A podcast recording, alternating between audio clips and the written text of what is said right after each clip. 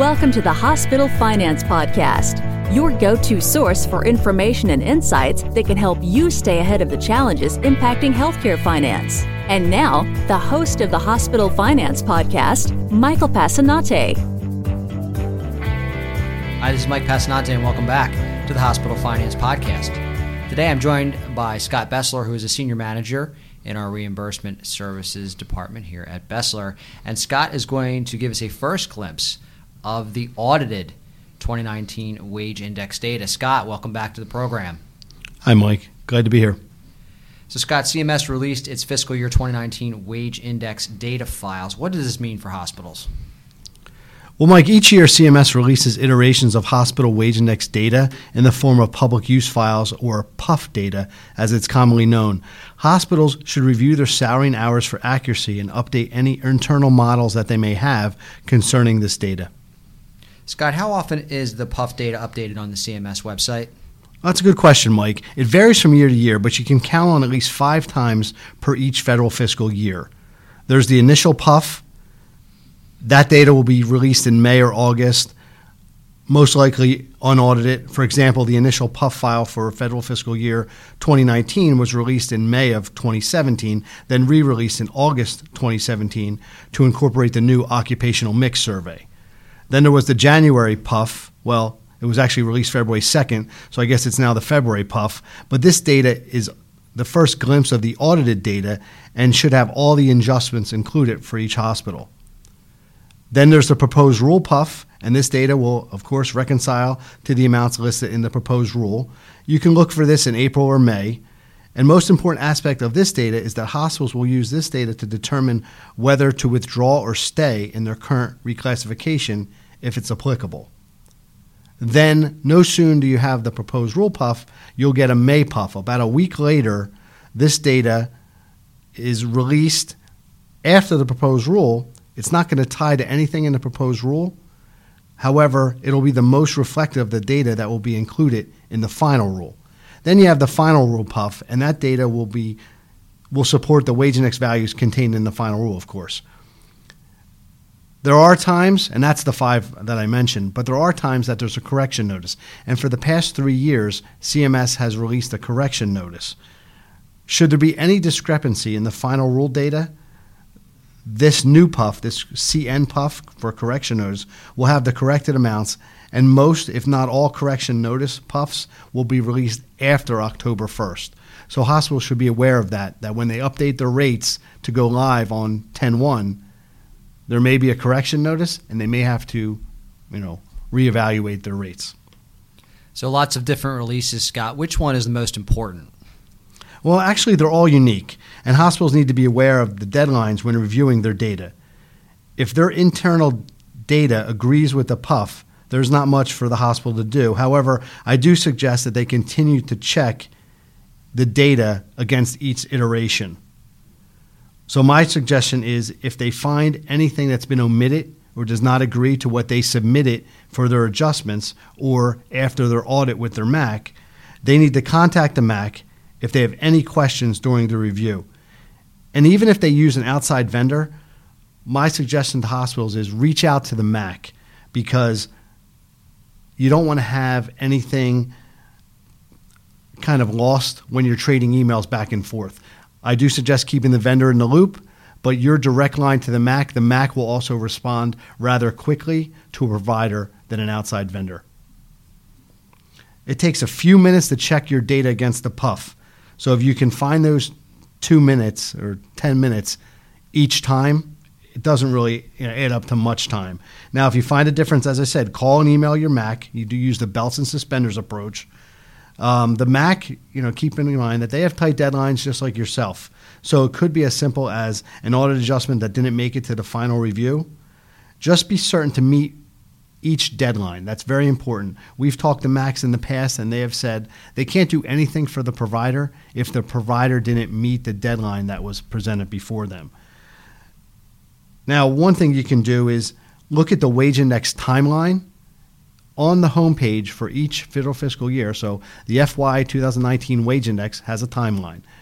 I would suggest printing that timeline off, have it at your desk, and know each deadline as it approaches. C M S is very good about updating this timeline, and it's something that hospitals need to be aware of when they want to challenge their data. And I cannot stress enough to make checking this data a habit. And now that you know the deadlines, you know, just set aside some time in your week to do it. So, Scott, um, speaking of deadlines, are there any deadlines that are fast approaching or may have just passed?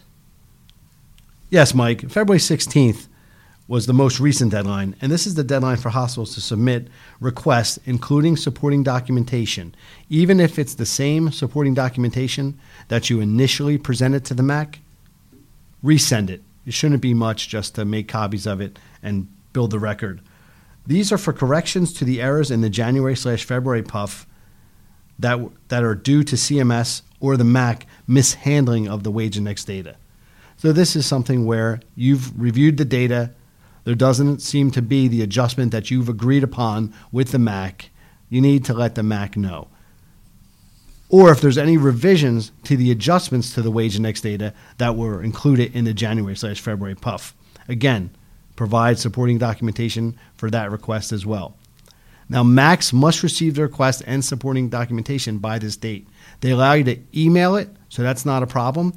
But my suggestion is email and mail if you can, but you have to get it to them by that date.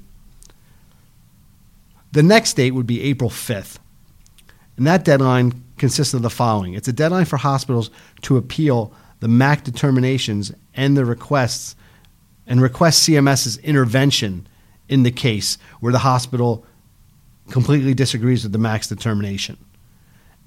Now, it should be noted that during this review, C M S does not consider any new issues.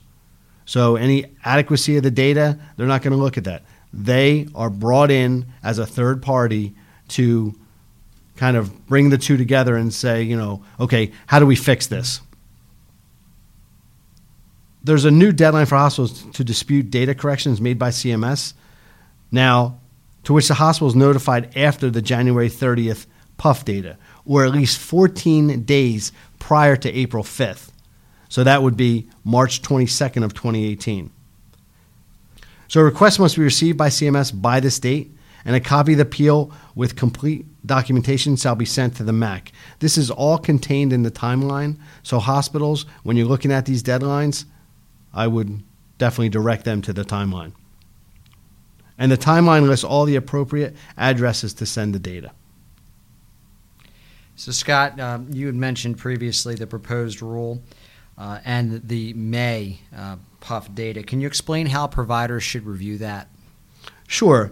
The proposed rule P U F will have amounts and schedules, so you're going to have your table two, a table three, that a provider can reconcile to the actual P U F data. Now, hospitals that reclassify should review this P U F specifically to determine if their current reclassification application is still a viable option for that hospital, or if it's a group for that group. Can, can you expand what a viable option might look like? Yes, I should explain that. When a provider or group of providers, like a county, reclassify, there are instances where the, that the reclassification may not yield a higher wage index value than that of their current geographic wage index value. So if a provider notices this, they have an option to rescind their current application for the upcoming fiscal year. Now, this rescind must be sent to C M S and the M G C R B in the form of a letter that's within forty-five days of the release of the proposed rule. Now, that forty-five days is a little tricky because, as you know, the proposed rule is listed as a display copy and then in print form, which is usually two weeks after the display. C M S has attempted several years in the proposed rule to start the forty-five-day clock at that display date. However, it's never come to fruition. So therefore, the forty-five days starts when it's published. But hospitals should know their data and get that letter as soon as possible. Is there anything else um, that providers should know about rescinding their application? Yes. If a provider has an individual application, they simply should send their letter to rescind and reinstate their application for the next year if applicable. For example, Hospital A has an approved M G C R B reclassification, And as you know, the reclass applications are valid for three years. This individual hospital has a valid applica- application for nineteen, twenty, and twenty-one. In reviewing their data for federal fiscal year twenty nineteen, Hospital A realized that their geographic C B S A has, is a better option than their reclassified C B S A.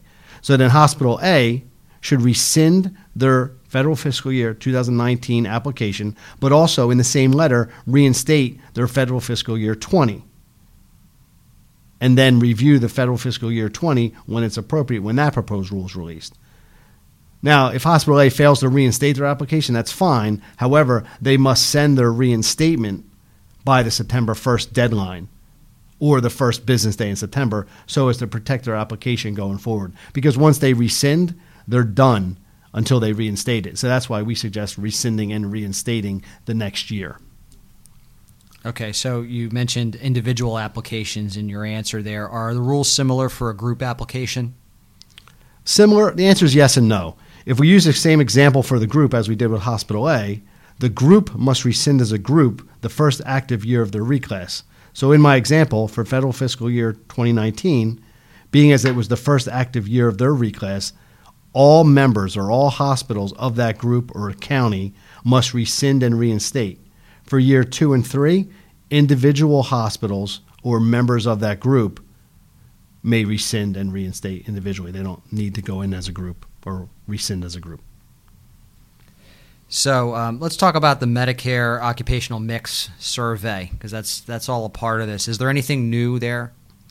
Well, not much new, but federal fiscal year nineteen will be the first year that the latest Occupational Mix Survey that hospitals completed last July is going to be used in the calculation of the final wage index.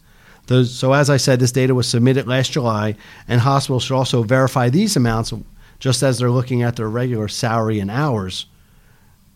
And the survey will be used for federal nineteen, twenty, and twenty-one. And just as East labor market has hospitals that drive the wage index, more than likely these hospitals also drive the occupational mix adjustment. So that's something that hospitals should be aware of. You know the members of your county, you know the hospitals in your state. I would have a file that has all that just so you can monitor that. That seems easy enough. Yeah, kind of like a quarterback catching a touchdown pass in the Super Bowl. Uh, go Birds. Scott, thanks so much for joining us today. Thank you, Mike. For more information about the wage index and what you can be doing now to positively affect future reimbursements, visit Besler.com forward slash wage index to get our new special report. That's Besler.com forward slash wage index. This concludes today's episode of the Hospital Finance Podcast. For show notes and additional resources to help you protect and enhance revenue at your hospital, visit Besler.com forward slash podcasts. The Hospital Finance Podcast is a production of Besler. Smart about revenue, tenacious about results.